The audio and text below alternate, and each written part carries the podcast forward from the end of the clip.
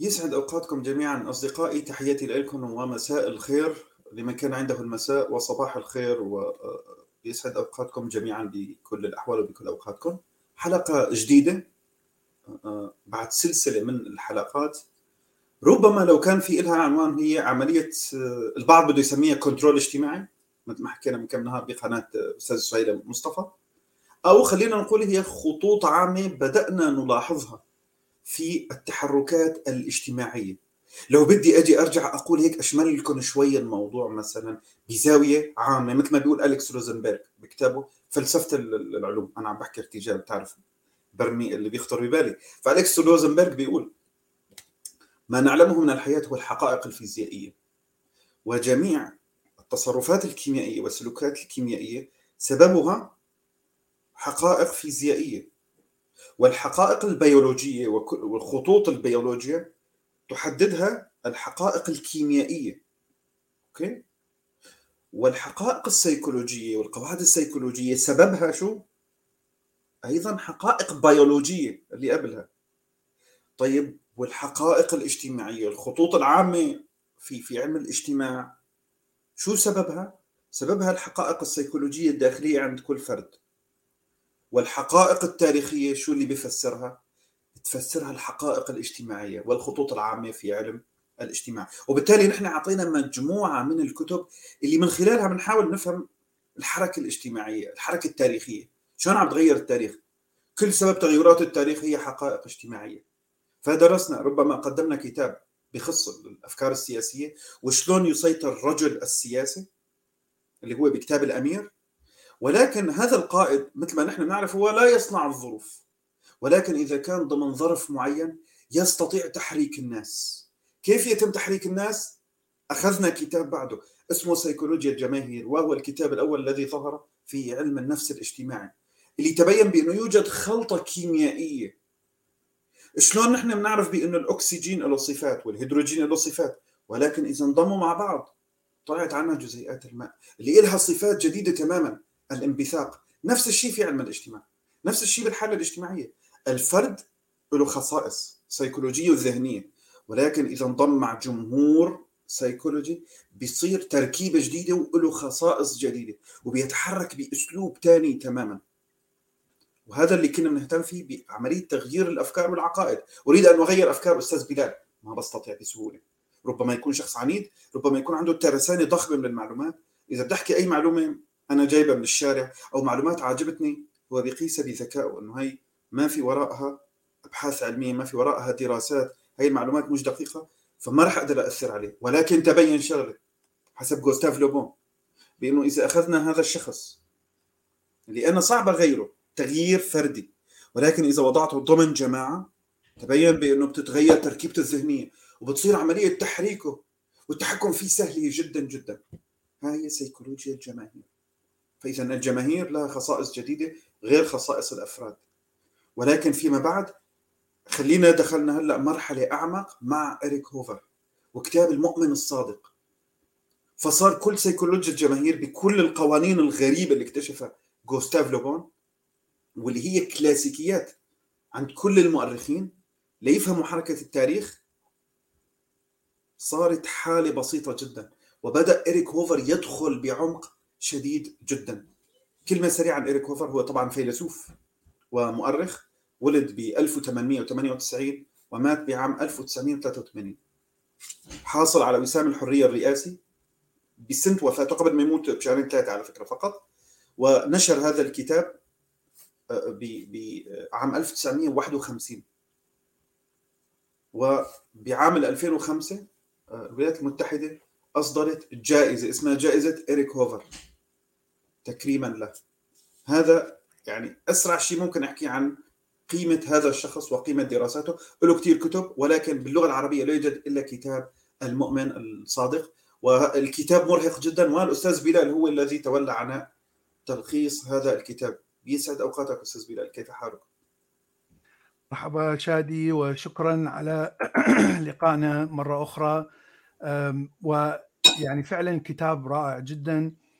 وأنا يعني لم أكن أعرف اريك هوفر بس من قريت تاريخه يعني عرفت إنه هو كان في الخمسينات يعني كتب هذا الكتاب بالخمسينات. وفعليا بالخمسينات كان هناك يعني قمة الحرب الباردة وبين السوفيت وبين الكتلة الرأسمالية الغربية. ويعني كان هناك كثير من البروباغندا الذي آه، حتى هناك بروباغندا ثقافية من على أعلى المستوى. فتشوف يعني مفكرين من الشرق ومفكرين من الغرب والأفكار يعني فعلا جميلة من الطرفين.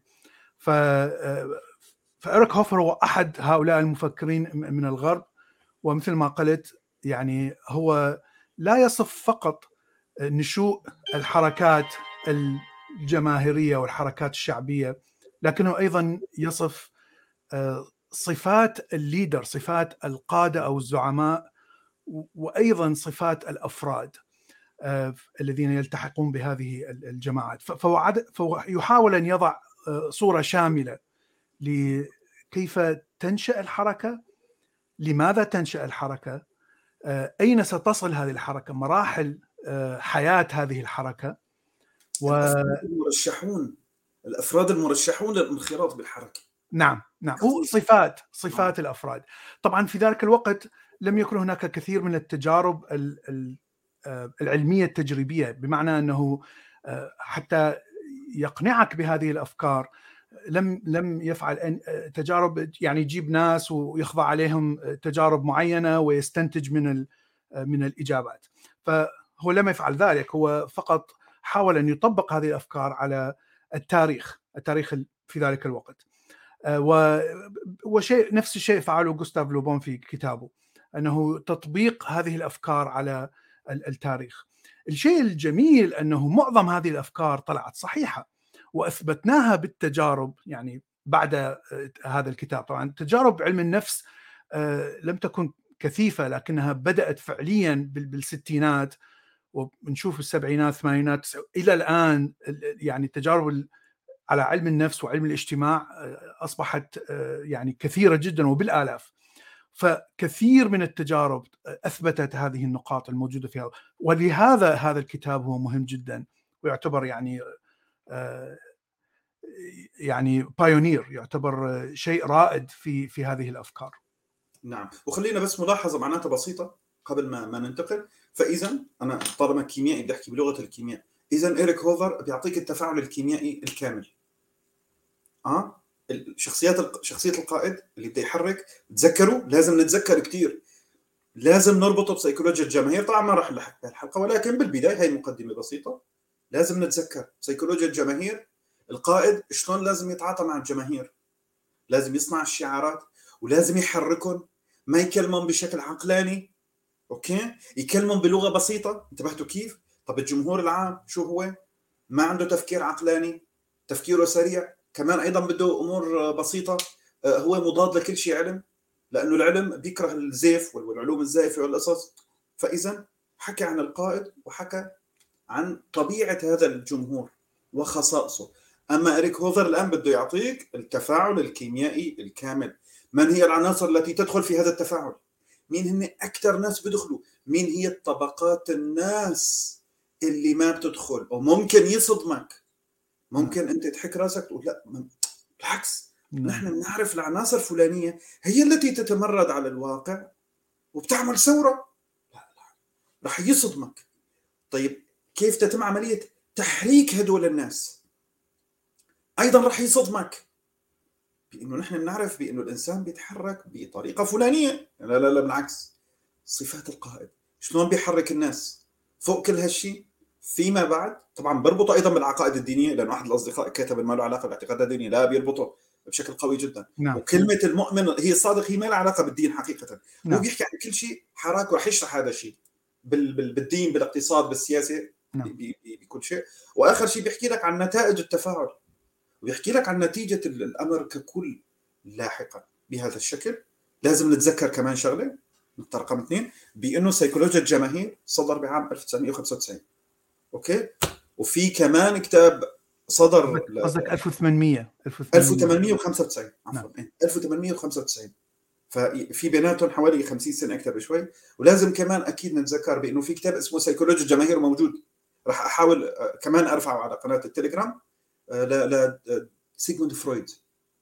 ولكن الغريب بأنه إريك هوفر يتقصد بأنه ما يستشهد فيهم هالاثنين نهائيا. استشهد بفلاسفة. استشهد بادباء ولكنه لم يستشهد بهؤلاء الاثنين نهائيا. فالآن صديقي تولى حضرتك المهمة الصعبة. ممكن ننطلق مع اريك هوفر وشرحه لي طبيعة الحركات الجماهيرية. تفضل. بالبدايه خلينا نعرف شنو هي الحركات الجماهيرية اللي اللي يعني ركز عليها اريك هوفر. فهو يقول أن الحركة الجماهيرية هي فعليا حركة راديكالية. بمعنى حركة تحاول أن تغير الواقع. آه، فهي فهذه هي الحركات اللي ركز عليها. وليست فقط الأفكار التي تنتشر في المجتمع مثلا والتي لا تحاول أن أن أن تجبر أو تفرض التغيير. فهناك فرق كبير ما بين الحركات التي لا تفرض التغيير على الآخرين أو لا تفرض قلب النظام سواء كان نظام سياسي، نظام اجتماعي، نظام ديني، نظام اقتصادي فأنت لا تحاول أن تقلب أي شيء فقط تحاول أن تعطي أفكار جزئية فهناك فرق كبير ما بين الاثنين. فأنا نتكلم على الأفكار أو الحركات اللي تريد أن تغير وتفرض هذا التغيير. وكثير من من من الأفكار هي قريبة من الفوضوية.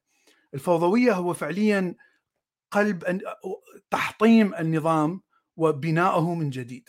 لكن أكثر الفوضويون المعروفين يعني بالتاريخ ليس لديهم فكرة واضحة عن عن ما هو أفضل نظام للبناء. ف ولهذا الفوضوية عادة لا تنتشر ولا تستمر لفترة طويلة.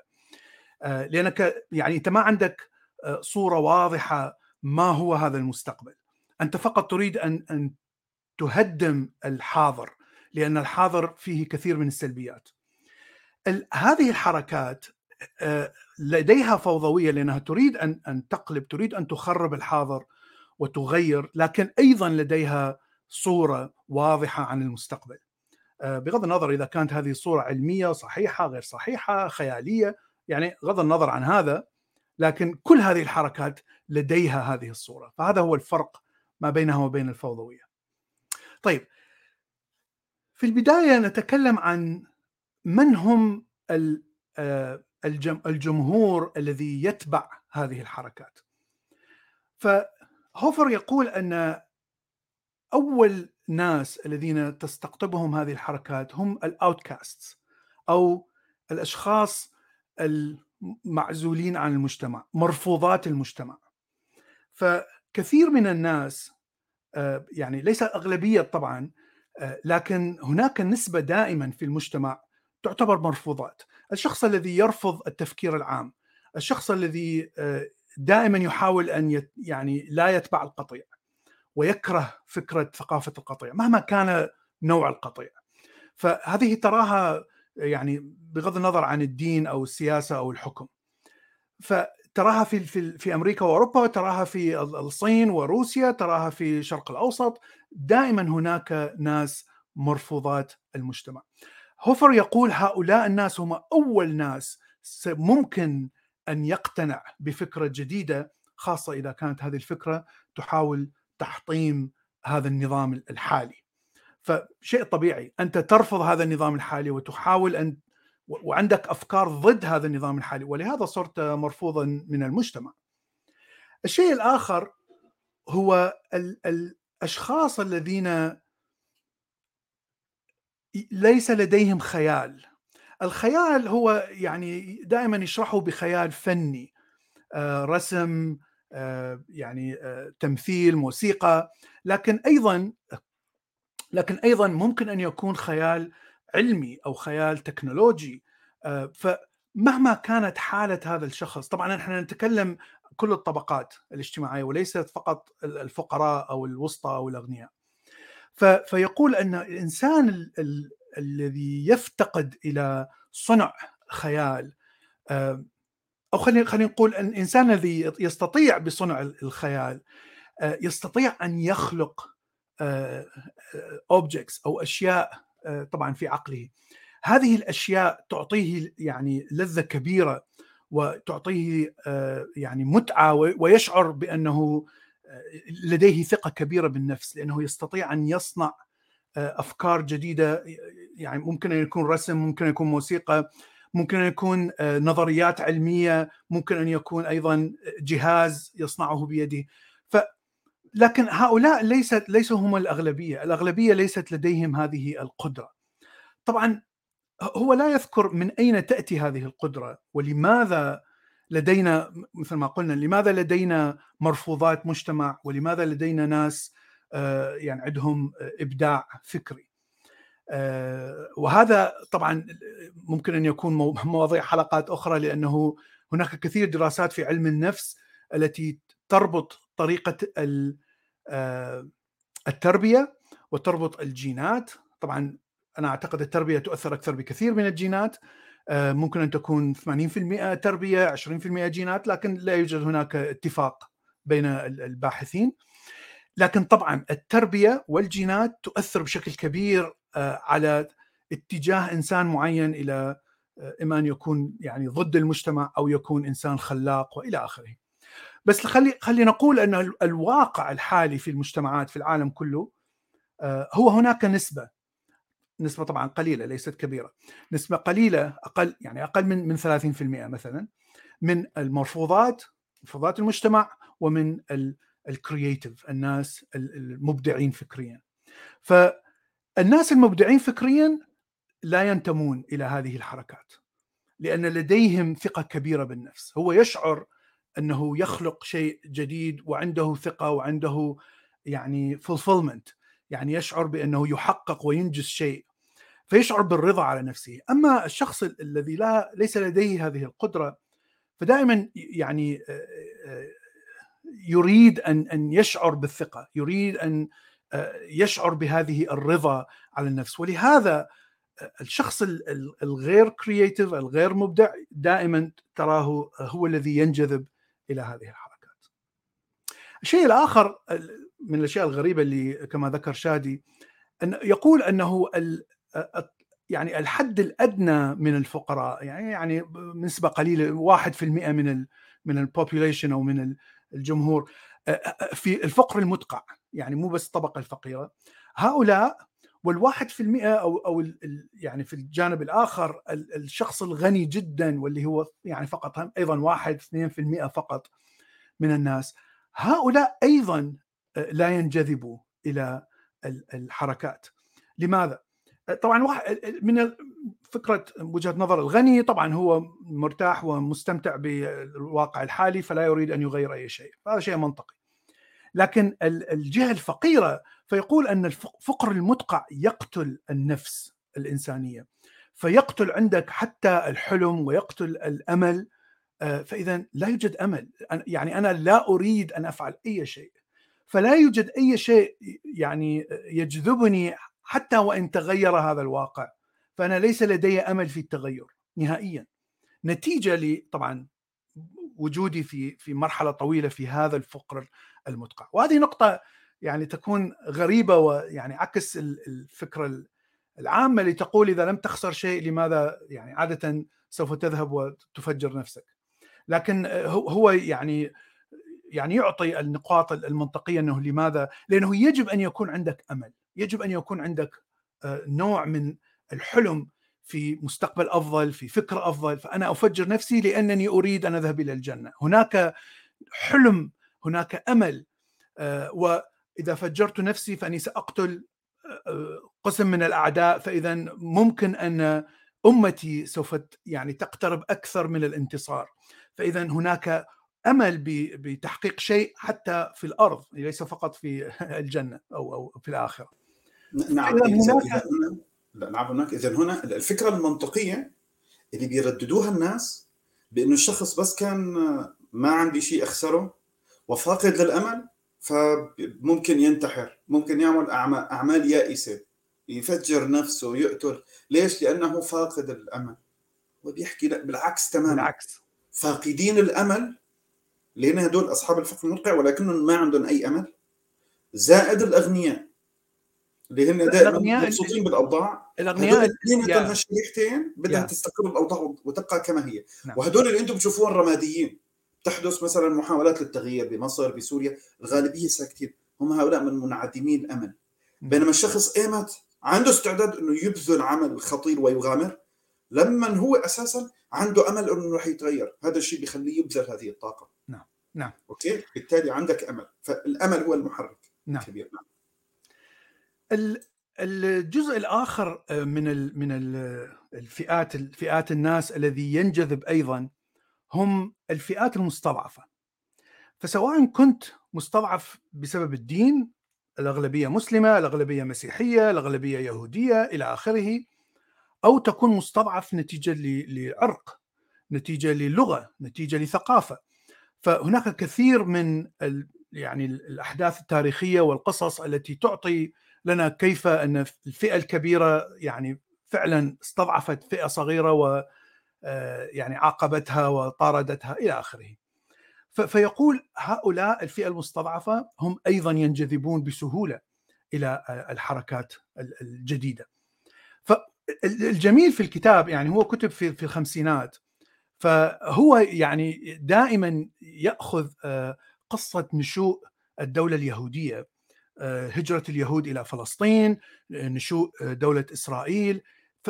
فيعطي كأنما يعطي أدلة من التاريخ على نشوء هذه الدولة. لأنه هذه الدولة نشأت في ظروف كانت مناسبة جدا لنشوء هذه الحركات. فيعطي فعلا يعني ربط جميل جدا ما بين هذه الأفكار وما بين كيف نشأت إسرائيل. ويعني وأحدى هذه الأمثلة وطبعا كلنا نعرف القمع النازي لليهود والإبادة وإلى آخره.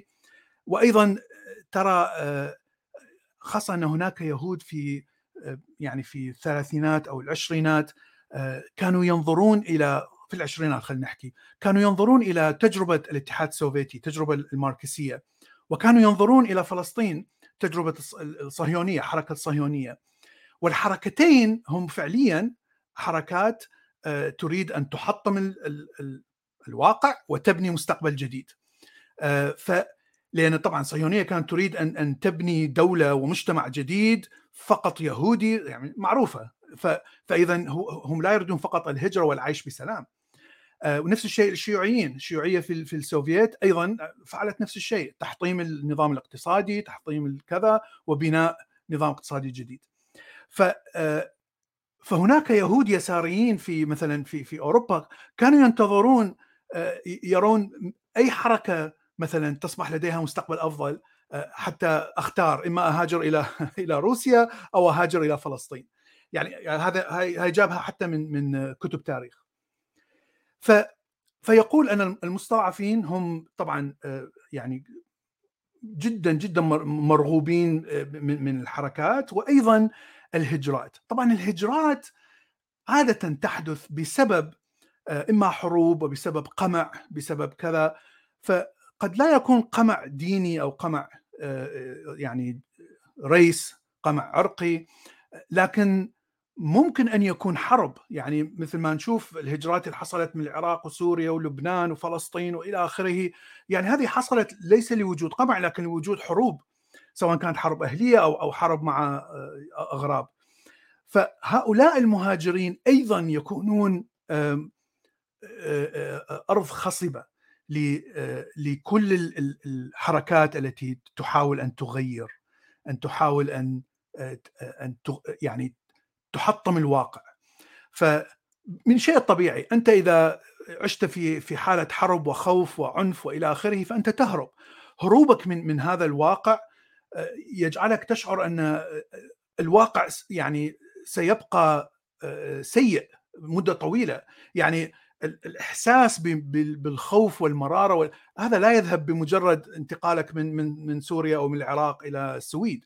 يعني هو ليس هو ليس يعني فيشه كهرباء on آه، off آه، هذه الأفكار والمشاعر المخيفة وإلى آخره والكبت والعنف والخوف هذا يبقى معك فترة طويلة جدا يعني ويجب أن تذهب إلى طبيب أو عالم نفسي حتى تتخلص من هذه الرواسب، هذه الرواسب لا تذهب.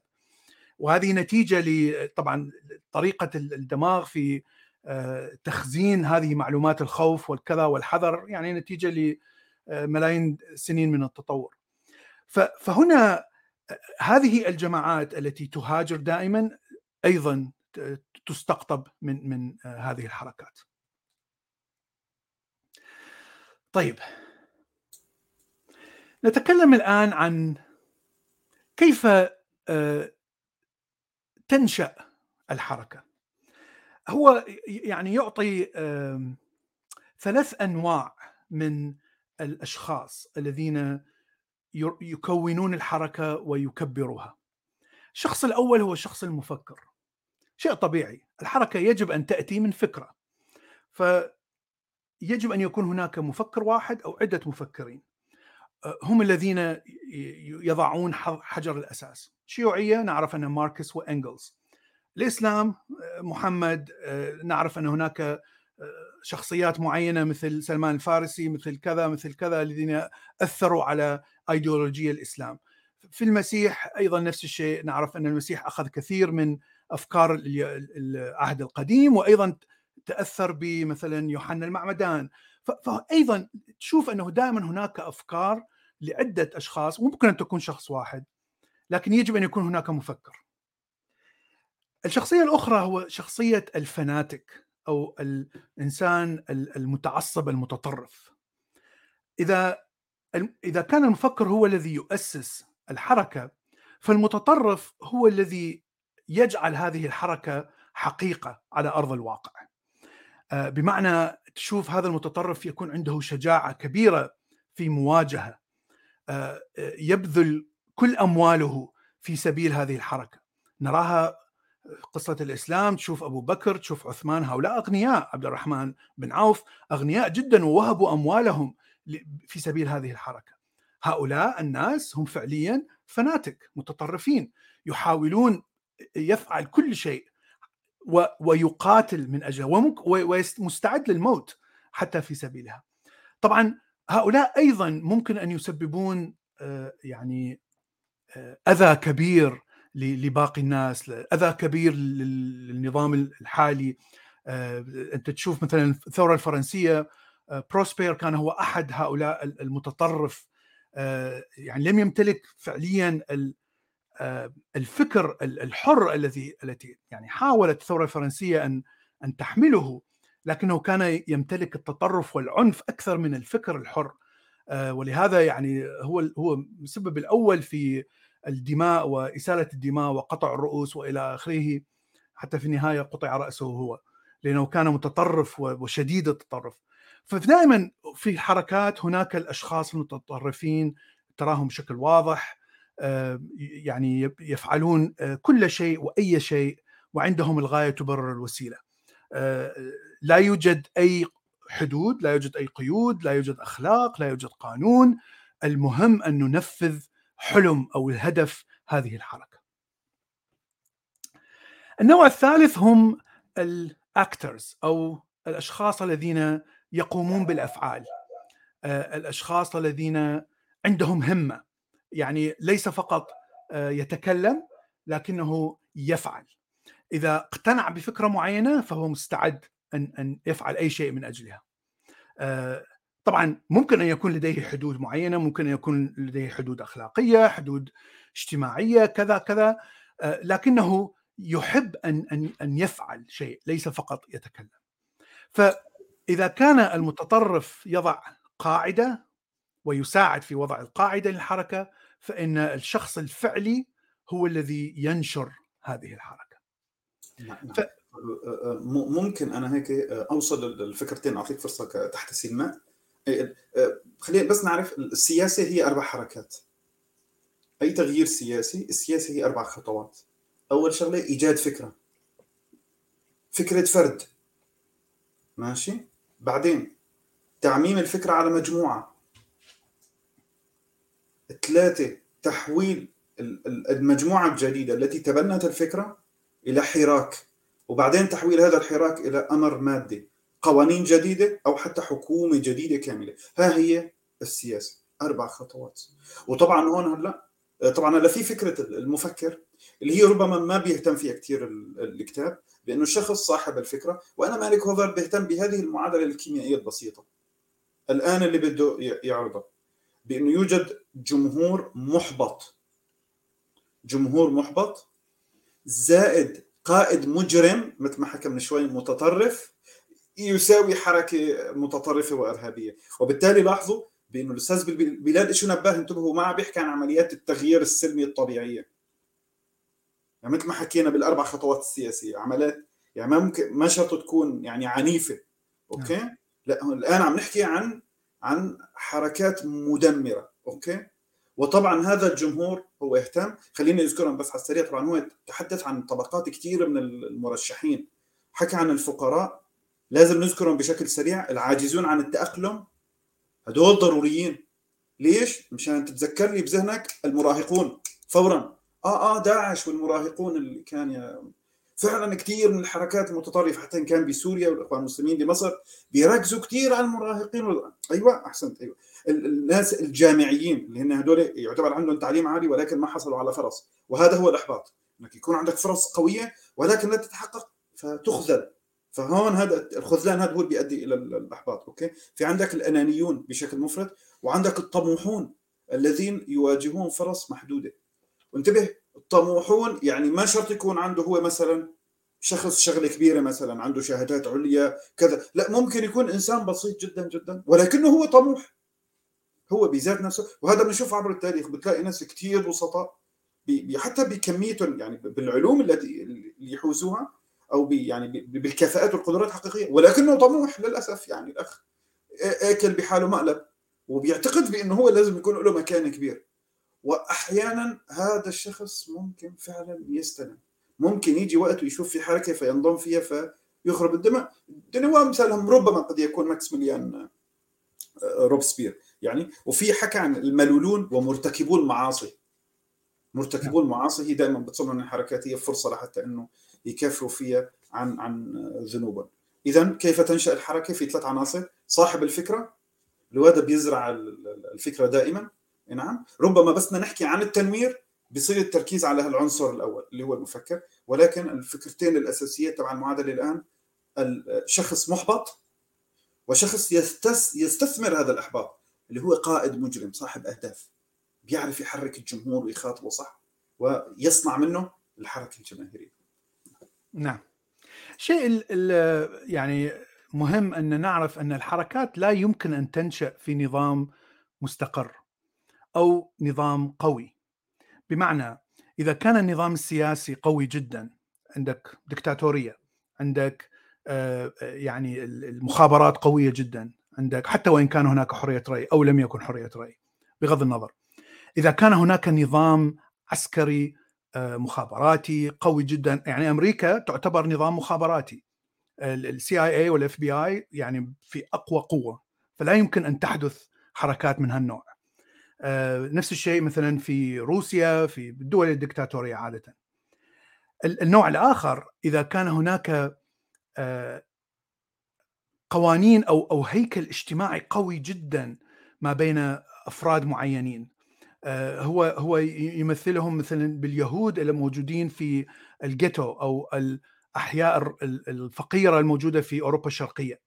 فيقول هؤلاء مع أنهم يعني ليسوا أغنياء وكانوا دائما يقمعون وإلى آخره ولم يهاجروا يعني كانوا موجودين ومستمرين بالحياة. يعني آه، هؤلاء كان لديهم آه، قواعد اجتماعية طبعا تأتي من من الدين آه، قوية جدا بحيث من الصعب اختراق هذا هذه هذه القواعد. ولهذا من الصعب تحويلهم إلى الحركات الجديدة. ويعطي مثال آخر يقول مثلا عندما يعني احتلت بريطانيا فلسطين آه، فكان هناك الكثير من الحركات التبشيرية التي ذهبت إلى آه، فلسطين حتى ظلت تعمل إلى الأربعينات لكن لم يستطيعوا أن يخترقوا المجتمع اليهودي. آه، طبعا نحن نعرف أن المجتمع الإسلامي أيضا كان كان صعب اختراقه في في الدول الأخرى خاصة في ذلك الوقت يعني في الأربعينات والثلاثينات. فهذا الكور السيستم الديني القوي آه، أيضا ممكن أن يمنع نشوء حركات. الشيء الأخير آه، هو إذا كان هناك نظام عائلي قوي. النظام العائلي مهم جدا في آه، بالنسبة للحركات الجديدة الناشئة لأن أول أول فكرة كما ذكرنا مرفوضات المجتمع يعني هؤلاء الشخصيات الضعيفة آه، نفسيا ليس لديه ثقة. هؤلاء عادة لا يكون لديهم أواصر آه، اجتماعية قوية مع العائلة. عادة ليس الكل طبعا. فتشوف هذه الحركات تهاجم العائلة. وبشكل واضح جدا. نحن نراها في في كلمات المسيح في المسيحية. يقول أنا يعني أتيت لأفرق بين الأب وابنه الزوج والزوجة وإلى آخره. هناك عدة عبارات موجودة في الأناجيل. تشوفها أيضا بال, بال الدين الإسلامي بأبي أنت وأمي يا رسول الله بأبي أنت و... يعني أنا أفديك بأبي وأمي. يعني أبي وأمي ليسوا مهمين بقدر ما أنت مهم. ف... فدائما الولاء يكون للحركه أكثر من الأب والأم. فدائما هذه الحركات تهاجم هذه النواة نواة العائلة. طبعا شيء طبيعي أنها فقط تفعل هذا الشيء في البداية لأنك تريد أن تستقطب أفراد.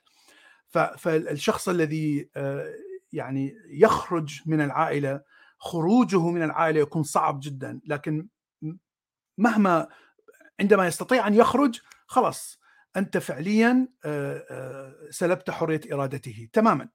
لأنه لا يوجد هناك يعني أشخاص عائلة أصدقاء مقربين يعني ينصحوه أو كذا.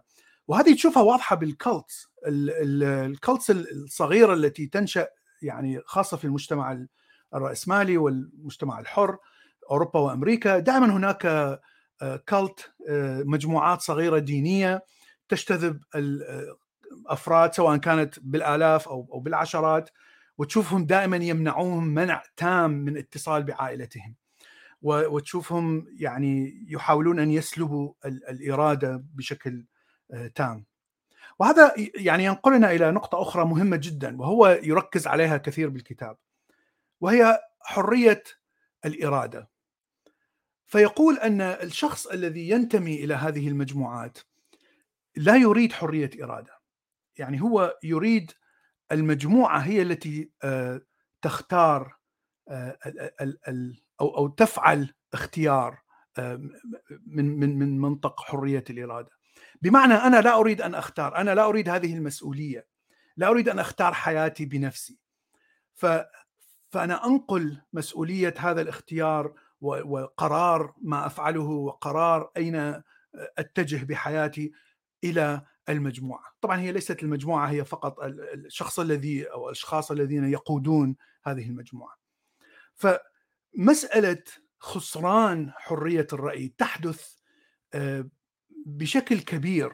فهو يقول هناك دائما آه، علاقة عكسية ما بين فكرة العدالة العدالة المطلقة العدالة الاجتماعية المطلقة وما بين حرية الرأي وحرية الإرادة. إذا انتشرت حرية الرأي والإرادة في أي مجتمع آه، أفضل مثال المجتمع الأمريكي هناك حرية مطلقة في الكلام. لا أحد يستطيع أن أن يسكت أي إنسان. آه، بالقانون طبعا.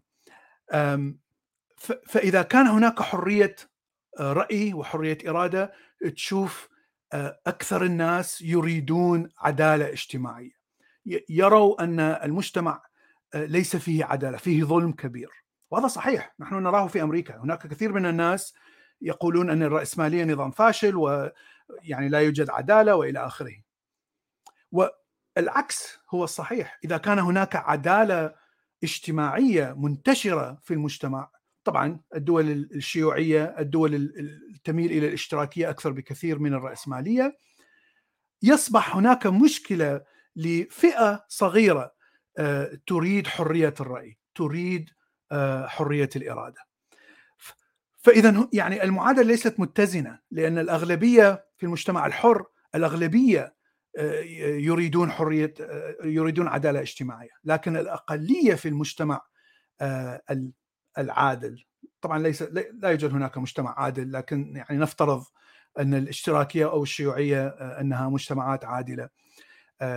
تشوف الأقلية فقط يريدون فهنا يعني فكرة مهمة عنده. وهذه الفكرة تأتي من أنه كتب هذا الكتاب في قمة الحرب الباردة ما بين السوفيت والغرب ويعني قمة مثاليات الغرب كانت حرية الرأي وحرية الإرادة. هذه هي المثاليات العظيمة التي كان يأتي بها الغرب. وبينما الشيوعية يعني يعني أساس فكرة الشيوعية هي تحقيق عدالة اجتماعية. فهو فهنا هو يهاجم فكرة العدالة الاجتماعية يعني ويفضل طبعا حرية الرأي وحرية الإرادة على آه، طبعا مثاليات العالم الرأسمالي.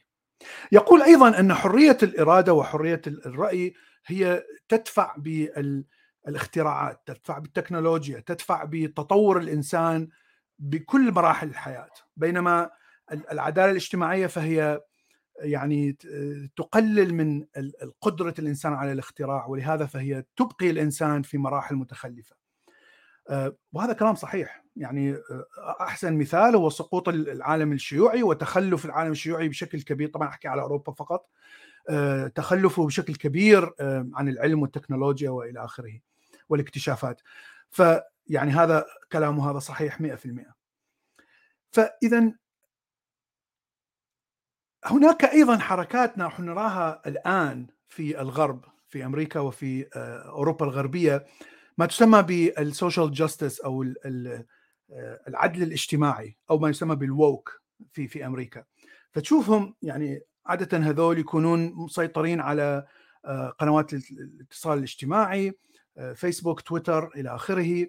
آه، عندهم عادة يكونون جزء منهم طبعا يكونون feminist نسويين جزء منهم قد يكونون يعني سود blacks قد يكونون عادة يكونون آه، يعني هذا ال multi gender ال جي بي ال جي بي تي كيو بس ليس ليس بالضرورة يعني هو ليس بالضرورة.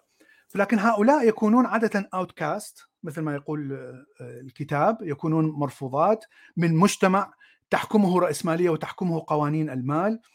فهنا نشأت حركة ما تسمى بالعدالة الاجتماعية وطبعا يحاربون أي شخص لكن غير قانونية محاربة غير قانونية. لأي شخص يعني ينتهك حرمة النساء ينتهك حرمة الاثنيك آه، minority الشعوب يعني ال population المغلوب عليها مثل العرب المسلمين الاسبان ال Latinos هذا أحكي في أمريكا وأوروبا فقط. آه، فهؤلاء طبعا جماعات مقهورة عادة تكون من النظام الكبير أو المجتمع الكبير الأبيض المسيحي. لكن المشكلة إن هؤلاء الناس يعني لا يرون بشكل مجرد أو بشكل عادل لا يوجد عدالة عندهم. العدالة عندهم أنك دائما تحارب الشخص الأبيض الغني الذي المسيحي الذي يمثل السلطة ويمثل القوة في المجتمع. مهما كانت الظروف مهما كان إذا كان هذا الكلام صحيح أو خطأ ممكن أن يكون كذب لكن تشوف الكذبة تنتشر وتشوف كل هؤلاء الناس يبدأون بحرب إلكترونية هائلة بحيث هذه الفكرة انتشرت في الجامعات في الحكومة حكومات أوروبا الغربية وحكومة أمريكا انتشرت في آه، الشركات الأهلية حتى آه، وتشوفهم دائما يعني يحاولون أن يظهروا يظهروا أنهم يعني يحبون العدالة يحبون السود والمسلمين والعرب وإلى آخره. وهم ليسوا متعصبين ويعطيك يعني صورة مثلا لهؤلاء الشعوب الماينورتيز يعطوهم صورة أكبر بكثير من من قدرها.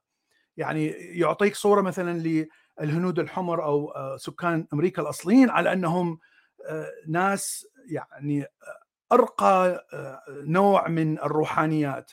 وهم أرقى ناس عاشوا على أمريكا والبيض هم المجرمين الذين أتوا. طبعا فيها شيء من الصحة لكن هؤلاء الناس ليسوا ملائكة. يعني سكان أمريكا الاصليين كانوا ناس. يعني كان فيهم الجيد والسيء.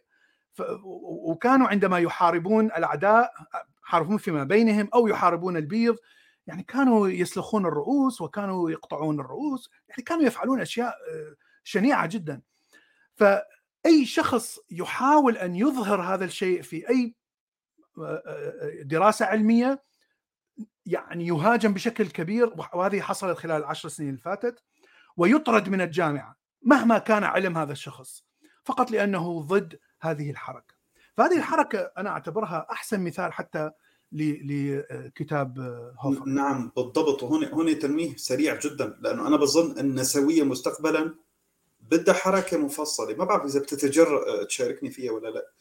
يعني فعلا بإنه بتلاقي في في تطرف زيادة عن اللزوم والمشكلة بإنك أنت ما في بين إيديك دراسات لأنه ممنوع دراسات من هذا النوع. ممنوع. نعم. كمان النسويات يعني في عندهم طرح يعني ونحن بنقول أحيانا نسويات الراديكاليات. ما يعني ما ليس اغلب, أغلب الفكر أغلب الفكر النسوي صراحة هو غير منطقي. وأنا هون نعم. أتكلم كبيولوجي.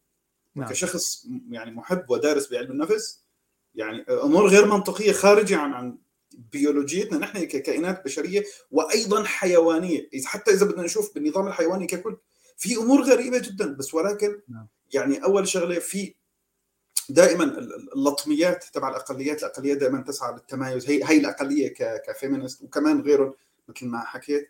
هذا علم نفس الأقليات. هذا مستنقع من الستينات عمال بندرس. وفوق نعم. كل هالشيء انمنع منذ عدة عقود أي دراسات ممكن تعطي هيك إيحاءات بتمايزات عرقية ما بين البشر. نعم. ممنوع. ممنوع. في شغلات تخص النساء عن الرجال. ما بصير أنت هيك بتسبب. يا أخي نحن نحتاج إلى إرقام نحتاج إلى إحصاءات لبعض السلوكيات الاجتماعية. زيها زي أي سلوك. ممنوع تماما. نعم. وبالتالي بيأتوك هل لدينا دليل حول كذا كذا كذا؟ الجواب ليس لدينا. نعم. الجواب ليس ليس لدينا. أي نعم. هذه نقطة يعني تنقلنا إلى النقطة الأخرى. كل هذه الحركات تقول أننا نمتلك الحقيقة ونحن نمتلك آه هذا ال ال ال السيستم الذي سيحقق الجنة حتى في الأرض. سيحقق العدالة والمساواة يعطيك حلم جميل جدا. لكنه يقول فقط نحن فقط هذه المجموعة تعرف هذه الحقيقة. كل المجموعات الأخرى هي على ضلال لا يوجد مجموعة تعرف هذه الحقيقة. ولهذا يجب أن نحارب كل باقي الحركات خاصة الحركات التي تشبهنا الحركات الراديكالية أيضا. هذه واضحة جدا في كل الأديان خاصة الأديان الإبراهيمية. كل المذاهب داخل الأديان الإبراهيمية سواء كان مسيحي يهودي أو مسلم. كل هذه الحركات تدعي أنها هي الحركة الصحيحة حركة الناجيه من النار والباقي كلهم آه، في النار. الشيء الآخر المهم هو ليس فقط إعطاء صورة جميلة وحتى وإن كانت صورة يعني غنية جدا بالتفاصيل آه، للمستقبل المبهر والسعيد لكن يجب أن يكون هناك الريتشوالز يجب أن يكون هناك آه، تقاليد معينة يجب أن يكون هناك تصرفات معينة يجب أن يكون آه، هناك أعياد يجب أن يكون هناك صلاة يجب أن تقول هذه الكلمات في الصلاة. يجب أن تدعي هناك مكان حتى تذهب أن تدعي في الكنيسة. يجب أن تذهب كل أسبوع إلى إلى الكنيسة. ثلاث مرات إلى المعبد اليهودي. كذا كذا كذا. هذه أشياء مهمة جدا ما يسمى بال rituals حتى يعني تجمع هؤلاء المؤمنين بهذه الحركة وتضمن أن إقناعهم سيستمر ولا ينقطع. إحنا ذكرنا أن عندما تقول أن باقي الحركات هم هم خطأ فاذا أنت ستمنع كل شخص أنه يقرأ خارج الدوغما خارج السيستم الفكري الذي الذي تنتمي إليه الحركة. إذا كنت شيوعي فيجب أن لا تقرأ لأي شخص رأسمالي أو لا تقرأ لأي شخص ديني أو روحاني أو إلى آخره. آه، وإذا قرأت فأنت تقرأ فقط الناس الذين كتبوا ضده. يعني أنت تقرأ من ضمن هذه المنظومة. مهما ما دام بدأت تقرأ خارج المنظومة فإذا أنت تعتبر من الخساره خلص يعني هذا الشخص هو يفكر أكثر أكثر من من اللازم ويحاول التحليل ويحاول مقارنة أفكار. فإذا هذا الشخص هو ليس جزء من المنظومة. ف الريتشوالز العادات والتقاليد هي التي آه، تجمع هؤلاء الناس في مجتمع. هي التي تقوي الأواصر ما بين هؤلاء الناس. عندما أكون أنا من ضمن داعش ونحن نذهب كلنا في يعني في يوم واحد كلنا نصلي الظهر ثم نذهب إلى قرية أزيدية نقتل شو اسمه نأخذ النسوان ونمارس الجنس معهم ثم نرجع ونصلي العصر.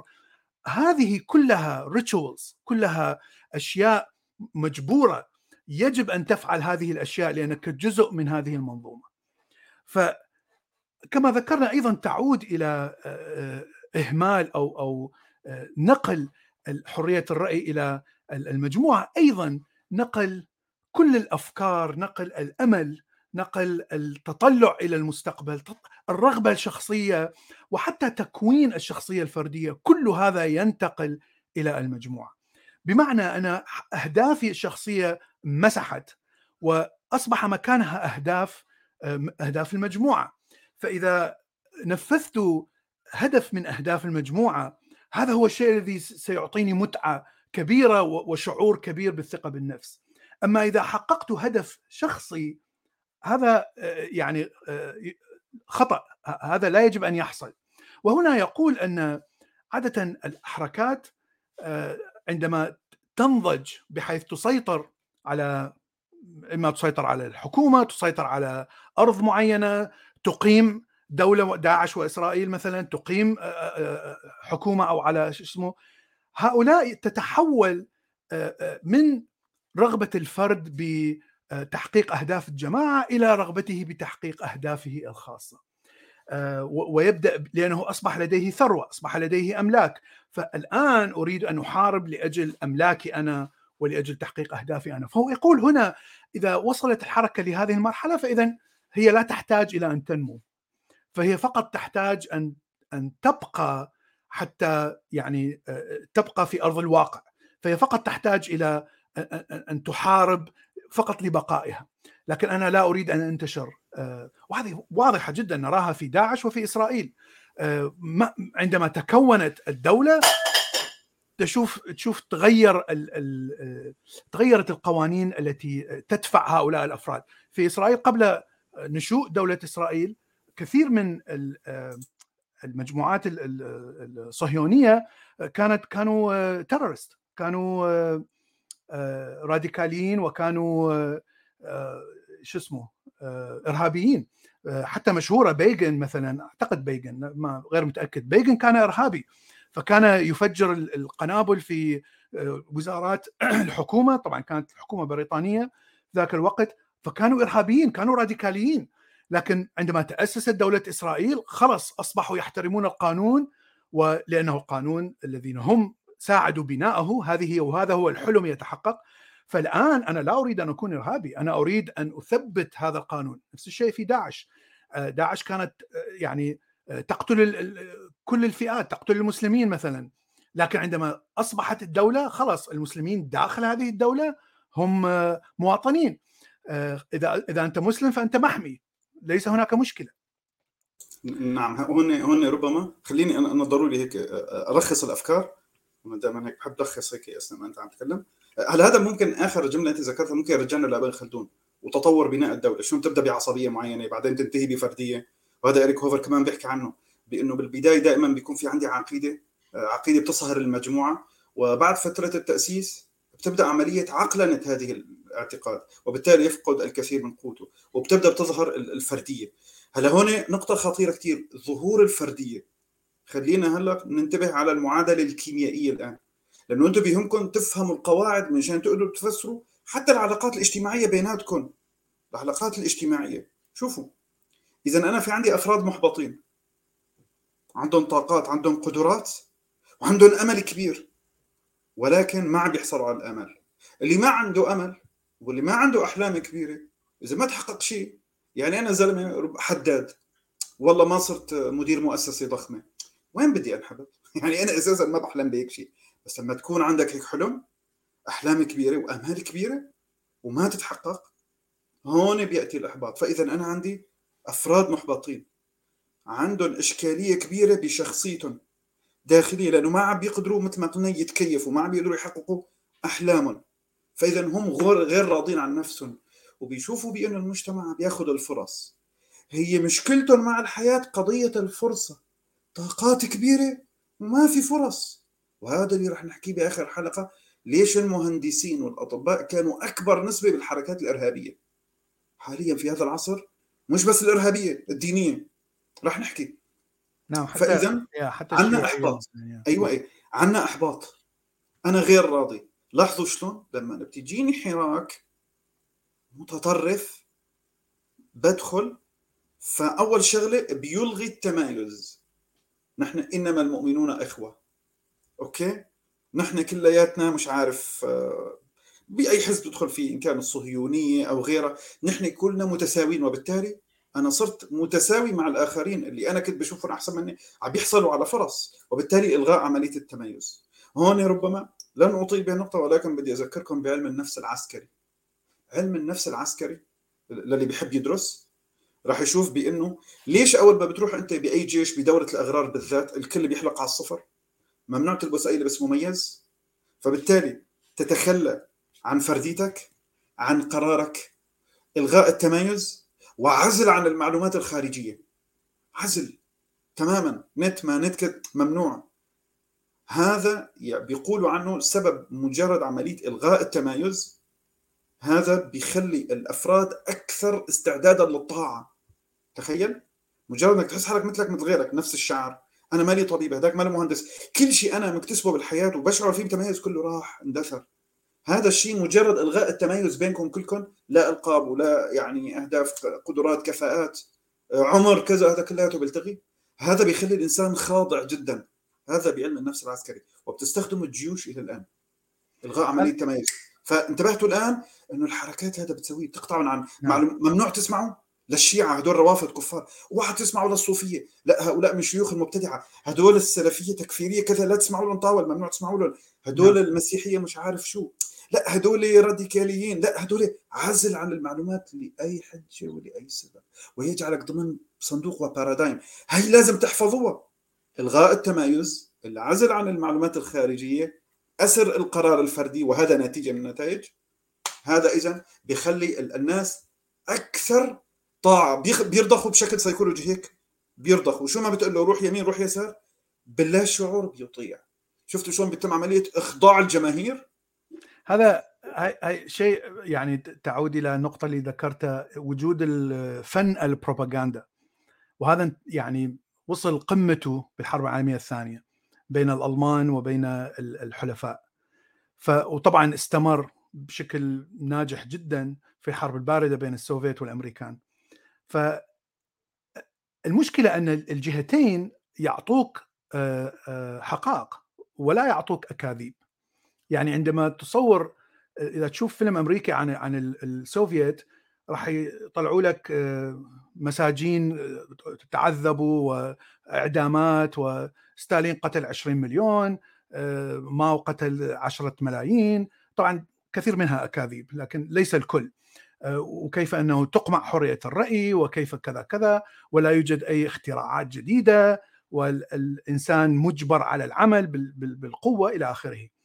تشوف من الجهة الأخرى البروباغندا من السوفيت تقول لك شوف النظام الرأسمالي الذي ليس لديه أي مثاليات ولا يحترم أخلاق الإنسان ولا يحترم حتى يعني لأن أمريكا هي الوحيدة التي ضربت بالقنبلة الذرية وبعدين يشوفك الفقراء الموجودين في النظام الرأسمالي وكيف الناس تموت في الشوارع خاصة مثلا وهذا صحيح. في الجزء الشرقي من أمريكا آه، يعني هناك ثلوج تصير بنيويورك شيكاغو كذا وهاي مدن كبيرة وفيها دائما آه، متشردين وهوملس فهؤلاء قسم منهم يموتون كل سنة كل سنة.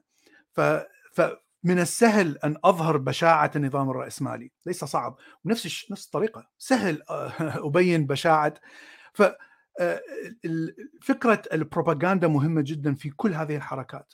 حتى آه، مثل ما قلت حتى أحمي آه، الفكر وغسل دماغ يكون أفضل ما يمكن. يجب أن أصنع قصص وأصنع مؤامرات نظريات مؤامرات. دائما. الزام الفرد الزام الفرد ضمن الأسرة الجديدة. حتى تبقى الأسرة الجديدة. بالضبط. حتى فكلما مو بس هاي آه، أعطيك أجهزة عفوا أعطيك أجوبة جاهزة على أي سؤال يأتيك من الخارج. فأنا عندما مثلا أتذكر عندما كنت طفل كانوا يعلمون الدين الدين الإسلامي لكن أيضا يعلمون الترقيع معه. يعني فإذا سألك أحد مثلا من من خلق الله؟ هناك جواب جاهز. إذا سألك أحد من أين أتت الأخلاق؟ سؤال جاهز. هذا مثلا السؤال اللي ذكره هنا واحد. فيقول لك إذا إذا انتهى الدين اذا ما هو المانع أن تنكح أمك وإلى آخره وأقتل وكذا. نعم. فهناك جو أجوبة جاهزة للترقيع. فعندما أكبر هذه الجواب الترقيعي آه، يجعلني لا يوجد داعي أن أفكر لا يوجد داعي أن أبحث عن حل. أو أبحث عن عن جواب آه، لهذا السؤال.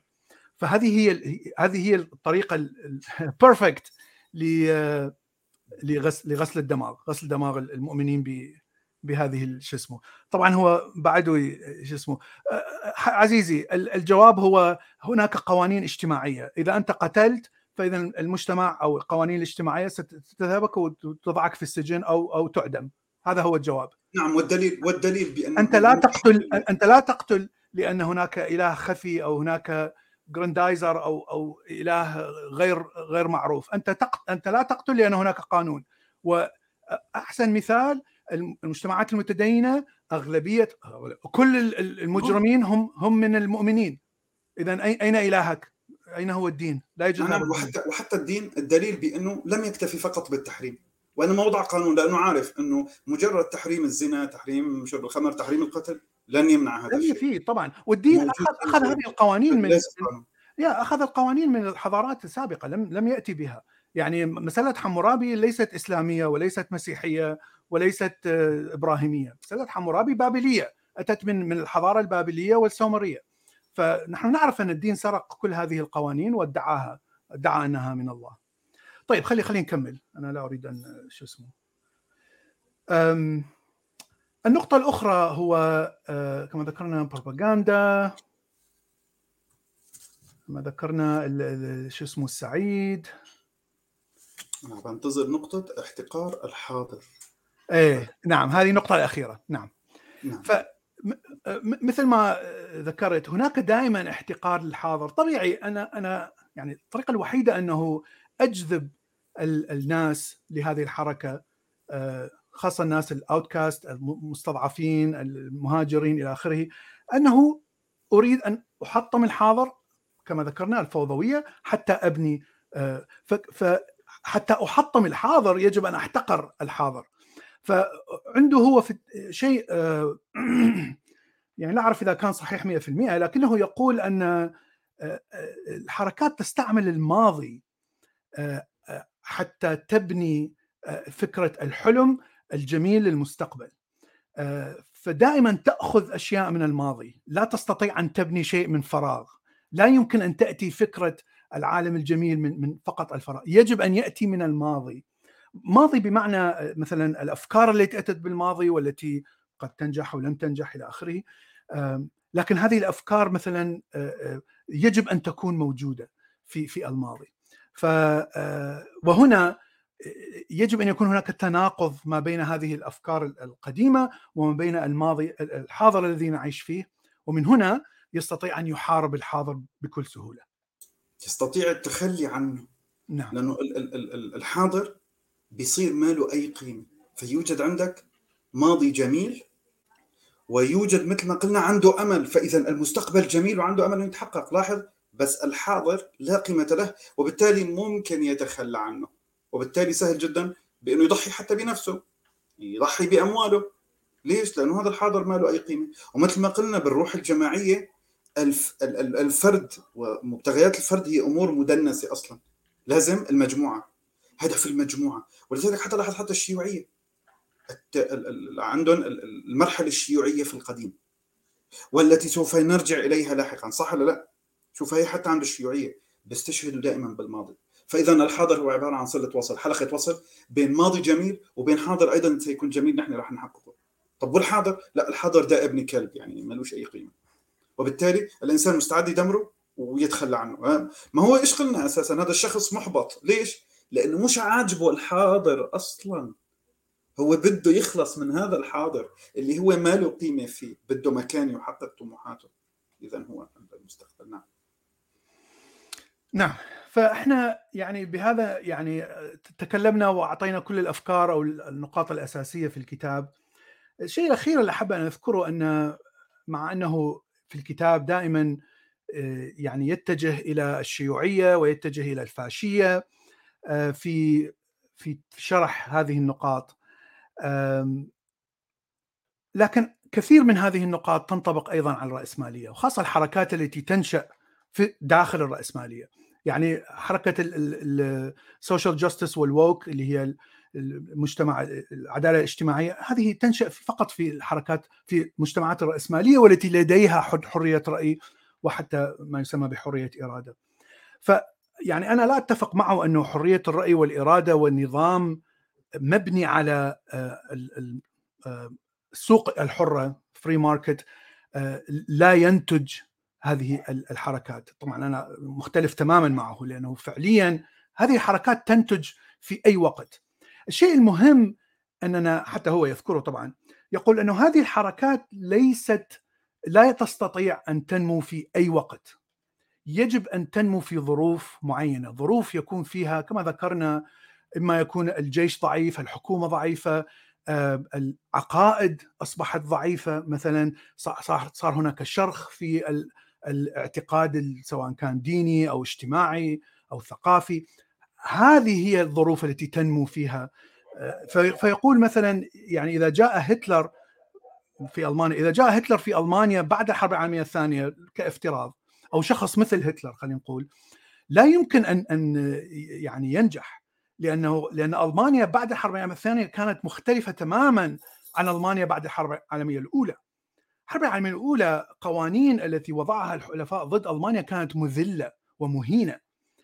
آه، ظهر الحلفاء تعلموا من هذه التجربة السيئة في الحرب العالمية الثانية آه، عندما طبعا منعوا الألمان من صنع الأسلحة إلى آخره لكن وضعوا أموال طائلة آه، ومساعدات لألمانيا حتى تبني اقتصادها من جديد. لكن في الحرب العالميه الأولى لم يفعلوا هذا الشيء يعني لأن طبعا ألمانيا لم تدمر بشكل كامل يعني ألمانيا استسلمت قبل أن يحصل تدمير كامل. لكن وضعوا يعني فعلا قوانين مذلة ومعجزة. ولهذا صار عندنا يعني كثير من الشعور بالكبت مثل ما قلت شادي شعور بالإحباط الشديد عند الألمان. وتمكن الحزب النازي أن أن يعني ينمي الشعور بالثقة بالنفس وال الحلم الجميل الذي سيحصل بعد أن تحتل ألمانيا كل أوروبا والعالم. طالما ف... محبطين سيأتي من يحركهم. نعم. ومثل ما يقول أحد المؤرخين الألمان مش عارف من هو بيقول خلقنا لنزعج العالم. يعني إنه بدهم يرجعوا يساووا شيء. فلاحظوا بأنه إلغاء الأحباط إعطاء الفرص نشر الرفاهية مثل ما بيقول كافنديش الكيميائي طبعا الكبير السويدي هولندي الأصل بيقول مهمة العلم هي تحقيق العدالة. شلون نعم. تحقيق العدالة؟ من خلال تعميم الرفاهية. وليس فقط الحياة الكريمة، الرفاهية على الجميع، ها هي العدالة نعم. بمفهوم عالم الكيمياء الكبير. نعم كافنديش، وبالتالي الأباوندنس للكل بيختفي الأحباط فالشعبويين ما بيضل بإيدهم. نعم. رصيد المحبط هو رصيد الحركات الإرهابية. ممتاز. هذه نقطة مهمة جدا والطريقة التي جعلت بريطانيا تستمر في النظام الملكي والنظام الرأسمالي في القرن خاصة التاسع عشر القرن التاسع عشر إلى الآن. لأنه القرن التاسع عشر حركات الشيوعية والاشتراكية وال... وحتى الناشونالزم الفاشية انتشرت بشكل كبير في أوروبا. فحتى ماركس كان يتوقع أن, أن تنجح الشيوعية في بريطانيا لأنها أكبر دولة صناعية وأكبر دولة لديها طبقة عمال مسحوقة وهذا الكلام كان صحيح.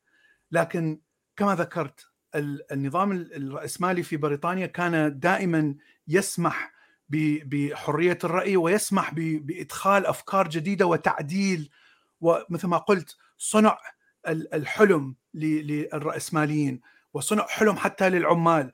الثورة التي يعني فعلها فورد في أمريكا في بداية القرن العشرين عند اختراع السيارات أعطى لكل عامل عامل سيارة وبيت. وقال له أنت أعمل معي 20 سنة وأدفع أقساط بسيطة جدا من راتبك وأنت تملك السيارة والبيت. هذا يعتبر ثورة يعني في في النظام في فكرة النظام الرأسمالي. لم يوجد يعني لم لم يوجد شيء كهذا في في التاريخ الرأسمالي قبل فورد. فهذه الأشياء هي التي يعني جعلت أمريكا وبريطانيا تستمر على النظام الرأسمالي رغم يعني مساوئ النظام الرأسمالي. لكن هذا الشيء طبعا لم يحدث في روسيا مثلا التي يعني لم لم تستفيد لم تعطي هذه الأشياء ولم تفكر بهذه الأشياء. آه، طبعا إلى كما نعرف أنه صار الانقلاب الشيوعي. طيب إحنا أعتقد انتهينا. شادي عندك آه، أي نعم. آه، ملاحظة أخيرة أو؟ في في فقرات يجب إضافتها تفضل. بحكيها على السريع بقرأها بسرعة. نعم. طيب. خلينا نقول ملاحظة الآن. أوكي؟ طيب. في شيء الغوغاء. البعض ممكن حتى حتى امبارح صار في جدل على كلاب هاوس أو أو أنت امبارح لأنه في شخص قال بأنه غوغاء دخلوا بالثورات وكذا. آه بالثورة السورية بالمصرية بكذا خربوا ففي ناس بتعترض. لا لا لا. في في في غوغاء. وهذا بكل الكتب اللي بتتحدث عن الحركات التاريخيه بيتحدثوا عن ما يسمى بالغوغاء اللي هي الحركات الجماهيرية غير المنضبطه أوكي؟ طيب. فشو بيقول عنهم؟ إريك هوفر وأنا الآن بنقل نقل سريع. الجيوش التي لا تقهر. الغوغاء هي الحركات الغير منضبطة. مثل ما قال اللي ما عنده هدف محدد لا يمكن قمعهم. لأنه كل ما بتقمعهم بيقووا أكثر. وبلا وبيصير عندهم شهداء. يعني هذا الشيء بيحفزهم أكثر على التضحية. نعم. موتوا على ما مات عليه أصحابكم أوكي؟ ولا يمكن استمالتهم. لأنه إذا بدك تهديهم هن شو قلنا الآن؟ ال actors قال في عندنا ثلاث عناصر. المفكر والقائد المتطرف وال actors هو بده عمل وهذا هو خطأ لما أنت بتقول الشباب اللي عم ينضموا للتطرف إنه بركي خلص بالمستقبل والتغيير رويدا رويدا وتيكا تيكا لا هو منفعل. بده الآن عمل. بدك تقول له مثل ثوار فرنسا إلى الباستيل. لا يخضع للعمل العقلاني. بد ما بده شيء تهديه بده عمل. الغوغاء لا يمكن بأنك أنت تهديهم. فالغوغاء بالنسبة لنوعين من القادة بالنسبة للقائد الحقيقي ينظر لهم بخوف واحتقار على أنهم بقايا بناء اجتماعي متهدم. شيء متهدم في المجتمع مثل ما قلنا إحباط بعد الحرب العالمية الثانية أو كثير من الحروب ف يعني حتى بعد نهاية ثورة معينة وبالتالي هؤلاء لا ينفعون لبناء مستقبل وعندهم استعداد للتضحية. وقضية التضحية ركز عليها إريك هوفر كثير. نعم. وحتى هتلر لما قال للناس بخطاباته أنا حاولت أدور عليه باللغة الألمانية ما لقيته. عرفت كيف؟ مشان نجيب المقطع. بس إنه أنا أقدم لكم أعظم شيء ممكن تحبوه اللي هو فرصة للتضحية، أنا بعطيك فرصة لأنك تموت في سبيل قضية، هذا أمر كمان راح نطول والحلقة راح تسحب ثلاث ساعات، ولكن لاحظ القائد الحقيقي هيك بينظر. هدول ما فيني أبني فيهم دولة. ولكن القائد الشعبوي القائد الشعبوي المتطرف يجدهم عبارة عن قوة جبارة يتحكم بها وحده. تدمر أعتى الإمبراطوريات. نعم نعم. شوف الفرق بين القائدين. طيب في عوامل الآن تشجع العمل الجماعي. سرد سريع جدا في دقيقتين. رقم واحد الكراهية.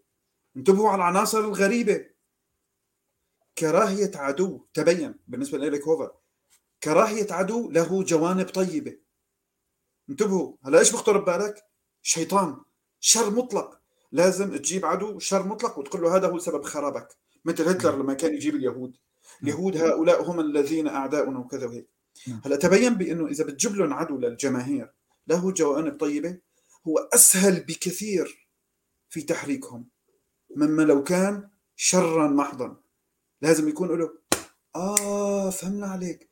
يعني هلا وقت اللي بيحرضوا الاسلاميين دائما. وحتى المسلمين اللي نحن نحبهم إخوتنا وأهلنا بيحرضون على أوروبا كل هالمسلمين بتمنوا يعيشوا بأوروبا. أوروبا بصراحة عندها عدالة جوا بلادها على الأقل. نعم عندها الاحترام واضح. نعم. والنبات والحيوان. تبين بأنه لما بيكون العدو أساسا له جوانب خير هذا أساسا أسهل إنه يخليك تكرهه. تبين بأنه هيك. وأسهل بأنه شو؟ يشجعك على الانخراط بعمل إرهابي جماعي. أوكي؟ طيب. بس بس اذكر أذكر نقطة على الكرة إيه، وذكرها آه، هوفر في كتابه. فيقول كان هناك مجموعة من اليابانيين السياسيين ذهبوا إلى آه، ألمانيا في وقت النازية. يعني آه، حتى يروا يعني كيف النظام النازي يعمل من الداخل وإلى آخره. طبعا كانت دولة صديقة لألمانيا. فعندما انتهت الزيارة ويعني شافوا كل كيف تدار أنظمة الدولة. فعندما سألوهم يعني ما هو رأيكم بالنظام النازي فقالوا نظام ممتاز. يعني المشكلة أنه من الصعب تطبيقه في اليابان لأنه ليس لدينا يهود يعني ما ما عندنا أقلية حتى نكرهها وحتى نعم. يعني مثل ما قلت أوحد الناس بالكراهية وأضع عدو واضح جدا. وأضع نظريات مؤامرة وأضع كل كل الأفكار هذه التي تقود هؤلاء الأكترز هؤلاء الناس الذين يريدون أن يفعلوا شيء. نعم فرصة الكراهية حلوة. وأنتم هلأ فكروا آه الأديان دائما مصرين على كره الشيطان. دائما الإنسان نحن شو قلنا الشخص المحبط؟ مو مبسوط من حاله ولكنه لا يبادر لتغيير نفسه بده يغير المجتمع. ولذلك أحد يمكن نعم. ما بعرف مين من الكتاب بيقول بأنه الإنسان المحبط إذا بتوجعه معدته يفكر بتغيير العالم بدل ما إنه يفكر بتغيير شيء مشان معدته كذا وهيك بدل ما يعالج نفسه يريد أن يغير أيوة. المجتمع حتى هو يرتاح. هو محبط ولذلك شوفوا المحبط هون بيقول شو سبب الكراهية؟ نريد فرصة للكراهية.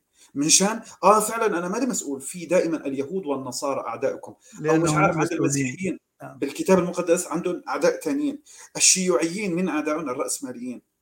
أوكي؟ نعم. الشيعة عندهم اعدائهم مش عارف النواصب. نعم. وهكذا. فدائما وكل الحركات لأنه الأفكار ويعني ابداع الغباء البشري كبير بإفراز كثير أفكار غير واقعية ومنطقية. وكل ما الفكرة بتكون بسيطة وغير منطقية بتنتشر أكثر. ليش؟ يعني لأنه قليل جدا من الناس اللي عندهم قدرات الذكاء التحليلي اللي بتختار الأفكار القوية فقط. هذا راح نحكي عنه لاحقا. انه نعم. ليش الفكرة الغبية بتنتشر أكثر؟ ليش لما بنكتب بوست ممتاز آه، أحسنت والله كلامك أستاذ بلال جيد. بس خلي الأستاذ بلال الآن يغلط ويحكي بمعلومة خطأ في النازية مثلا تكون معروفة بهتلر بمعاهدة كريت آه، بنهاية الحرب العالمية الثانية ربما كثيرين بيعرفوا إنها معاهدة فرساي مثلا أو مم. معلومة أبسط من هيك بحيث إنه عدد أكبر من الناس يعرفوها مم. أوكي هذه تنتشر كل التعليقات كل التعليقات نعم. هذا يستخدم في علم الاقتصاد السلوكي يعني نعم. المهم بيقول لك الكراهية لشخص طيب لجا... لعدو فيه جوانب خير واضحة هذا أسهل بكثير ويحرك الناس أكثر. طب إذا إيه يعني هاي شوف شوف شوف هاي, هاي نقطة مهمة بس قبل ما أنساها. يعني أنا لما مثل ما قلت أنا كإنسان كنت أعيش بالعراق وكذا لما نفكر إنه كل المآسي أو كل مشاكل مجتمعنا هي سببها إسرائيل وسبب اليهود وسبب أمريكا وأوروبا فمن الطبيعي أنا لا يمكن أن أنظر إلى مشاكلي أنا أو مشاكل مجتمعنا أو مشاكل الدين أو مشاكل العادات وال وال يعني الاجتماعية البالية والأفكار الغبية في المجتمع لأن هذه الأفكار هي بيرفكت هي أفكار جميلة. المشكلة هو في, في إسرائيل وأمريكا والغرب والإباحية وكذا.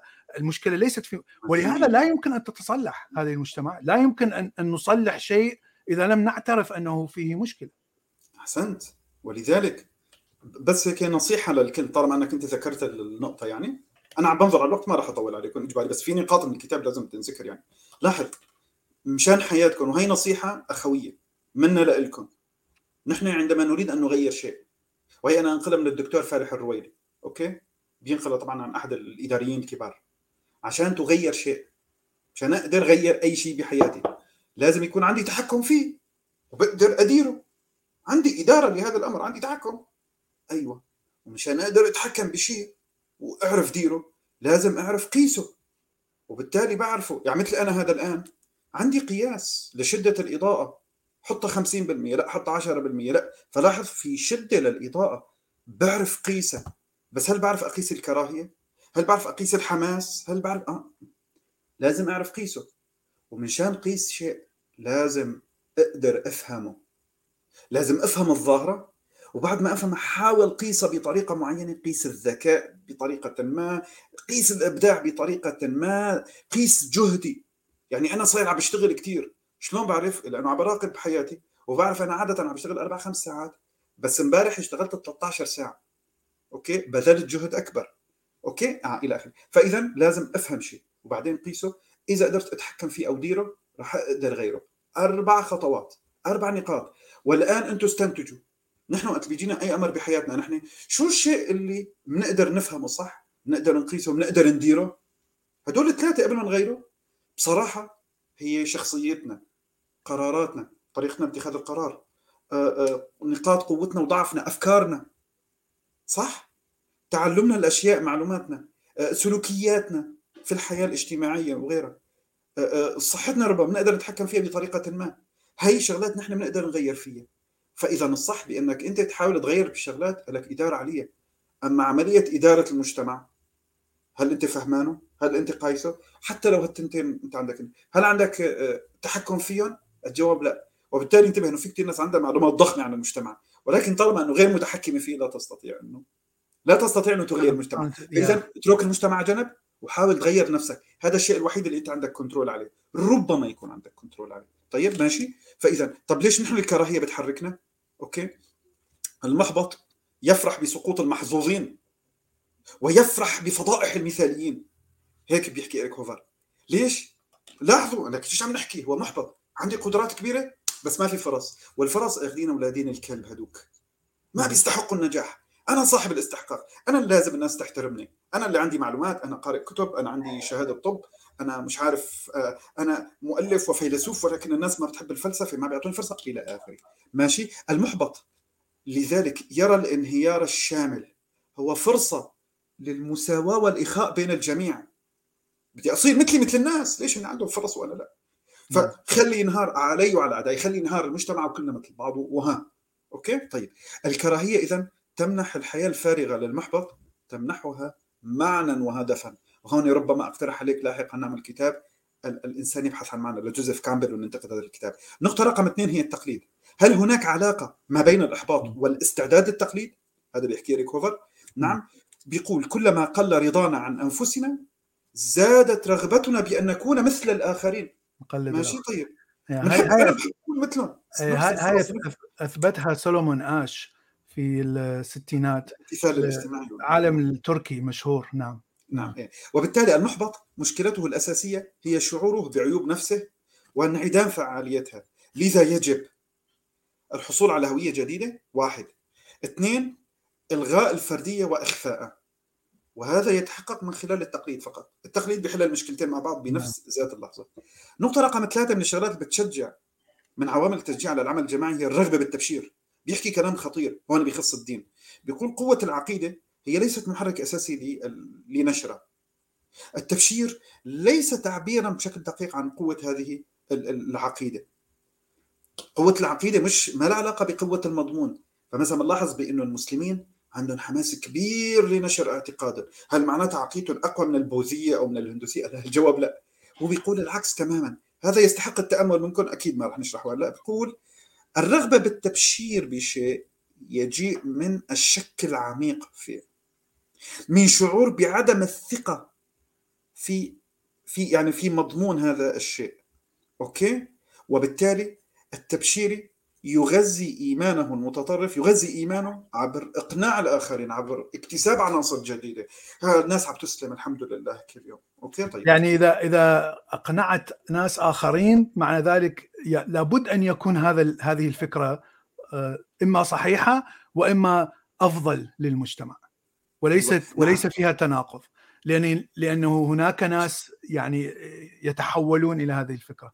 هذا الشيء نعم. ليس فقط في الأديان لكن شوفوا حتى بال مذاهب يعني الأفكار مثل الشيوعية حتى الرأسمالية. يعني كلها تحاول ان تفرض هذه الأفكار بالقوة على الناس. نعم. إيه. وبالتالي طيب في نقطة رقم أربعة القيادة. القائد لا يخلق ظروف انطلاق الحركة. فلا بد من وجود تشوق للانقياد والطاعة. أوكي وشعور عميق بعدم الرضا بالحاضر هذا ضروري كثير كثير وبيستشهد فيها بالنازية بالثورة الفرنسية وبالشيوعية نعم. نعم. إذا ما كانت هالشروط موجودة سيفشل القائد مهما كان موهوب ومهما كانت قضيته مقدسة وجذابة راح يفشل بدون نعم. وجود ظروف مثل ما حكى أستاذ شيء شيء واحد ما ذكرنا شادي أنه الحركات هذه ليست يجب أن تكون multi dimension يعني يجب أن تكون لديها عدة أبعاد سواء كانت سياسية تريد الحكم اقتصادية تغير النظام الاقتصادي دينية تغير النظام الأخلاقي والثقافي. فيقول أي حركة فقط تأخذ بعد واحد تفشل. كل الحركات التي نجحت يجب أن تكون لديها عدة أبعاد. الإسلام لديه بعد ثقافي روحاني وسياسي. المسيحية كان فيها فقط بعد روحاني. ولهذا لم تنتشر بشكل كبير لكن لما اجى بولس الرسول حولها إلى نظام آه، ثقافي واجتماعي ولهذا بدأت تنتشر.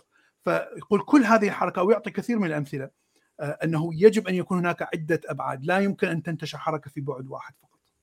نعم جيد. إيه، وبالتالي هون بيقول آه، أصحاب الحياة الفارغة هم مستعدون أكثر للطاعة والانقياد والمحبطون هم أكثر الأتباع اخلاصا.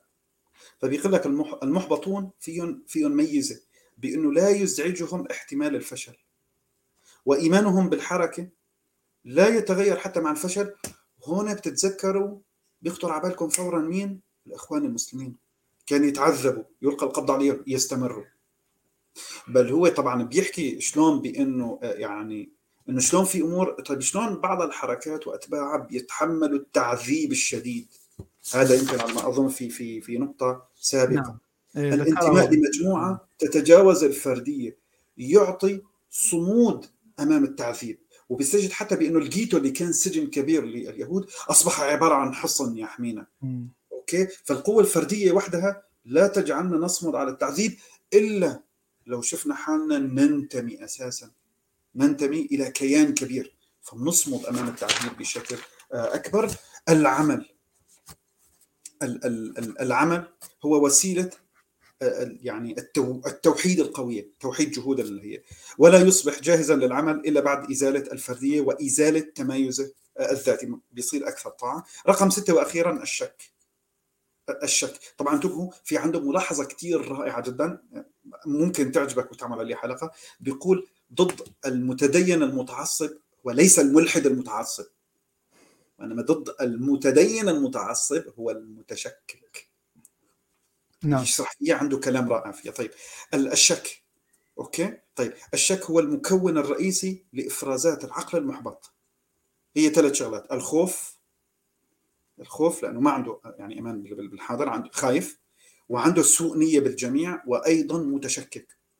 فهو يتشكك حتى بالمحبطين به داخل الحركة.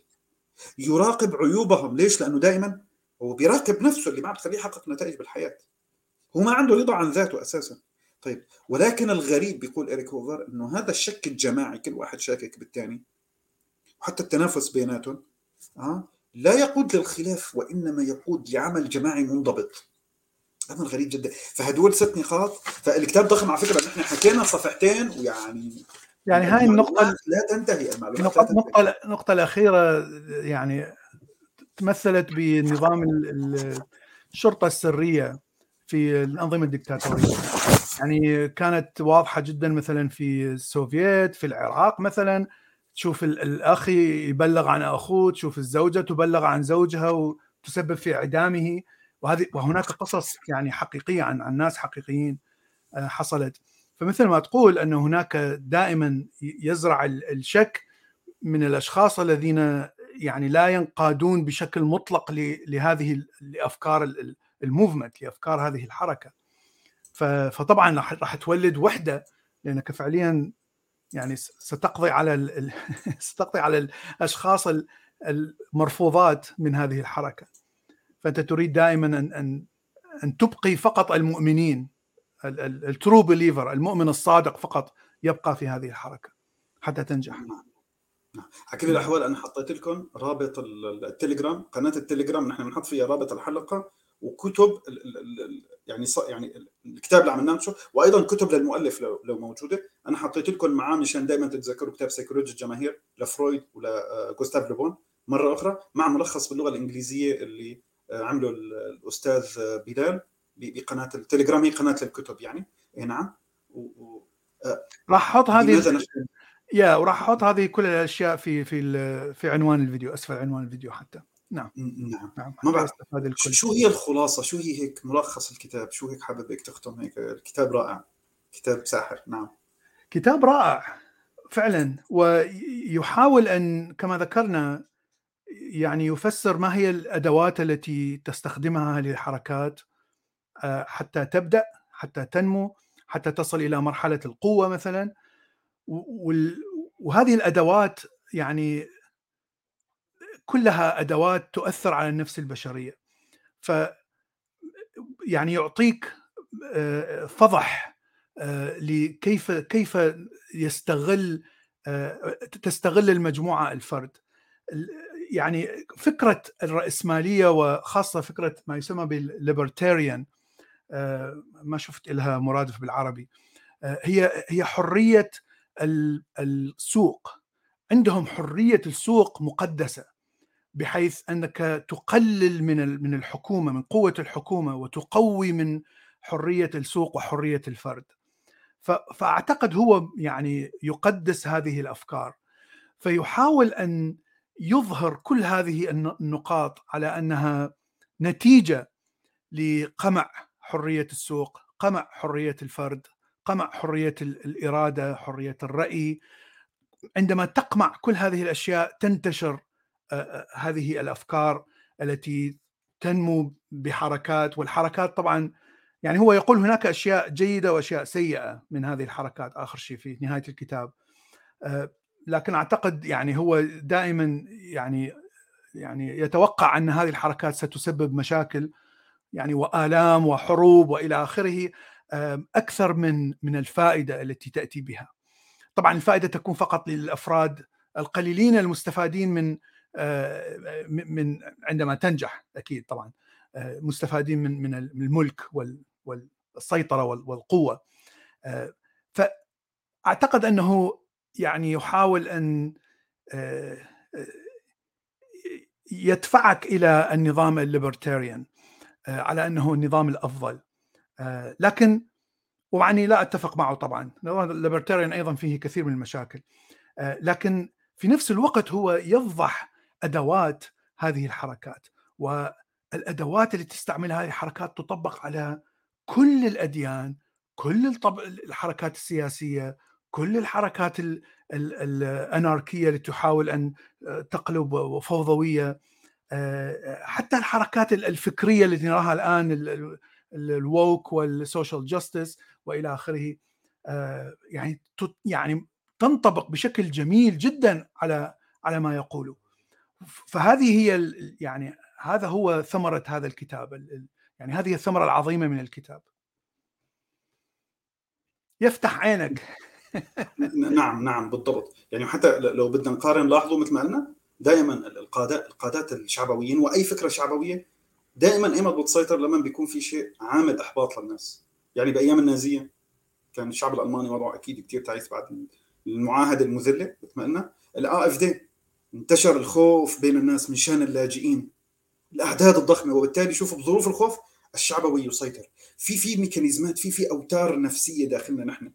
okay؟ وبالتالي لاحظوا مثلا آه، آه، يعني بيقول لك الشخص المحبط طبعا ليس كل محبط متطرف يعني هلا في تفاصيل كثير بالكتاب ضخم يعني ولكن طبعا. لاحظوا بيقول بيقول آه، اريك هوفر بأنه الشخص المحبط يستمد الأمل يستمد الأمل هو عنده طاقات وبده يتأمل بالمستقبل فبيستمد الأمل من أمور تافهة جدا ممكن تكون عبارة عن شعار شعار بسيط عبارة عن كلمة سنعيد أمريكا عظيمة باقية نعم. وتتمدد نعم. الموت ولا ولا المذلة أو أو مش عارف نعم. يعني دائما يعني شعارات بسيطة ممكن تحركوا بشكل جبار جدا. في في أوتار في أوتار يعني بطريقة الإنسان بتلقي المعلومات. وانتبهوا إنه أغلبية العظمى البشر ما ما بيستخدموا الذكاء التحليلي في انتقاء المعلومات.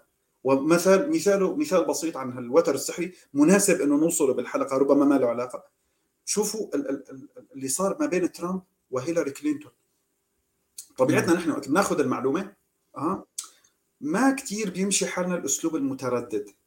نعم. مثل ما حكينا بسيكولوجيا الجماهير القائد نعم. ممنوع يكون متردد لازم يكون جازم. ولا يجب أن يحلل لا يجب أن يحلل ويأخذ أفكار و يعني ويحاول أن يعني يعطيك مثلا كيف يفكر وكيف يحلل وما هي أفضل. هذه تعتبر ضعف. نعم. نعم بالضبط. فبتيجي هيلاري شو عندك يا هيلاري؟ في مشاكل بامريكا ما فيها ما في إلزام بال يعني التأمين الصحي والكذا مش مثل أوروبا ما بعرف يعني نعم. فالأوضاع الاقتصادية التضخم الكذا هيك يعني في مشاكل شلون بدك تحليها؟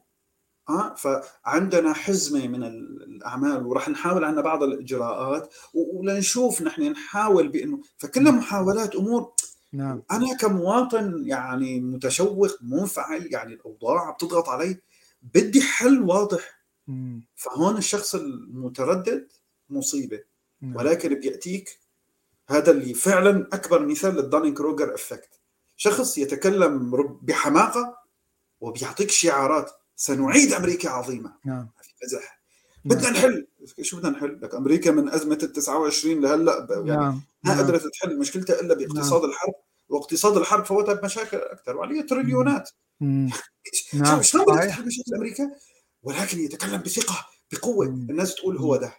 شوفوا بيتكلم بقوه بس كلامه غير عقلاني نحن بنحب الشخص الواثق بنفسه لما نعم. بيتكلم بقوه بيحسسك ب... بس بالعلم ما في جزم يا صديقي مم. بالعلوم الاجتماعية النفس البشرية لا تخضع للتصنيف ما فينا نقول بأنه هذا الإنسان كذا أو مثل ما عم نحكي هلأ نحن ما قصدنا حتى بكل هالكلام عن الأحباط وغيره معناتها كل شخص محبط بده يصير كذا معناتها نعم. لأنه هي ساحة نعم. بيولوجية مش مثل ساحة الكيمياء بالكيمياء وبالفيزياء كل جزيء ذره الكربون لها سلوك واحد هون وبالمريخ هناك قوانين ثابتة نعم نعم. أما أما أي شيء بيولوجي لا تستطيع أنك تضبط سلوكه. ما بتعرف شلون ممكن يتصرف. نعم. لأنه في عنده شيء من كثير متغيرات نعم. ردود أفعال. كثير متغيرات نعم نعم نعم. أيوه إيه. وبالتالي تأتي من التربية تأتي من التربية أيضا ومن الطفولة والأفكار اللي تلقاها بالطفولة. نعم. كثير من فترامب المتغيرات. نعم. ترامب يجزم تقوم الناس تختاره. شفت. كيف؟ هذا طيب ليش عم نختاره؟ هو مبين عليه ابله ليش الناس اختاروه؟ هاي سيكولوجية في أمور في أوتار نعم. بتحركنا ولذلك لاحظوا اريك هوفر بيفضح الطريقة اللي بتحركنا بشكل لا واعي نعم بشكل جماعي لما تجينا بعض الحالات النفسية مثل أنت يعني ممكن تكون حاليا مع مثلا آه، في عندك توتر عم تنتظر شيء عم تنتظر قرار مثلا أو هيك آه، ممكن زوجتك تحكي معك كلمتين فورا تنرفز فبتشوف ردود فعلك يعني باختصار أنت مش أنت وأنت جعان. كمثال. فضمن حالاتنا نحن بس نصير بحالات نفسية معينة ننساق بشكل غريب. نعم نعم. بطرق أخرى مش وقت ما بنكون نحن متزنين. نعم. انتبهت كيف؟ بحياتكم الاجتماعية. ليش عم بقول لكم؟ احفظوا هالدرس مزبوط. طبقوه بحياتكم مش بس بحياة الدول. نعم. انت إنسانة حبيتي إنسان. بس هذا الإنسان تغير عليه لاحقا لا ما تغير عليك هو كان بحالة عدم اتزان عاطفي حاسس حاله مكروه المجتمع ما بيحبه وأخيرا لقى حدا يحترمه. فبتمسك فيك وبيتعاطى معك بقمة المثالية. نعم. بس بعد ما نهل من الحب وارتاح نفسيا تحسنت أوضاعه فاستطاع أنه ينتج ويندمج بالحياة وكذا. اجى على شخصيته الحقيقية وبالتالي بدأ يتعاطى بالطريقة الحقيقية تبعه وبدأ يتعاطى معك بعدم اهتمام. هو ممكن يكون بالأصل إنسان نرجسي بس كان بحاله بده أي حدا يعبره. انتبهتي كيف؟ أيوه. طيب ليش هو بتغير؟ اي طبعا لأنه الإنسان بس ما اتزن نفسيا خسر الاتزان النفسي ينفصل عن قدراته الشخصية. وبالتالي ما بيعرف يقيم صح؟ ما بيعرف يتخذ قرار ما بيعرف يفكر تحليليا. إذا هو بالأصل كان بيعرف يفكر تحليليا. بينفصل عن كل قدراته. مثل وقت أنت متوتر؟ ما بتعرف تكتب بالامتحان الجواب اللي أنت حفظانه لأنك متوتر. صح. ولا لا؟ أو واحد بيسألك بحالة بيطبعك. شو عاصمة السودان؟ أه، دمشق أه، نواكشوط أه، شلون؟ فبينفصل.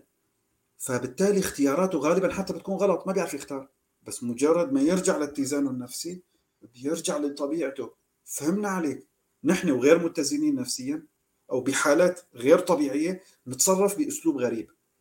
ونحن لما بنكون محبطين نتصرف بطريقة وهذا اللي صارت عليه دراسات من عام 2014 و16 وتبين بأنه الشخصية المحبطة الشخص اللي بيتعرض لأحباط شديد في الحياة بيصير عنده ملامح الشخصية ال antisocial personality disorder كاضطراب معادي للمجتمع وبينتظر أي فرصة.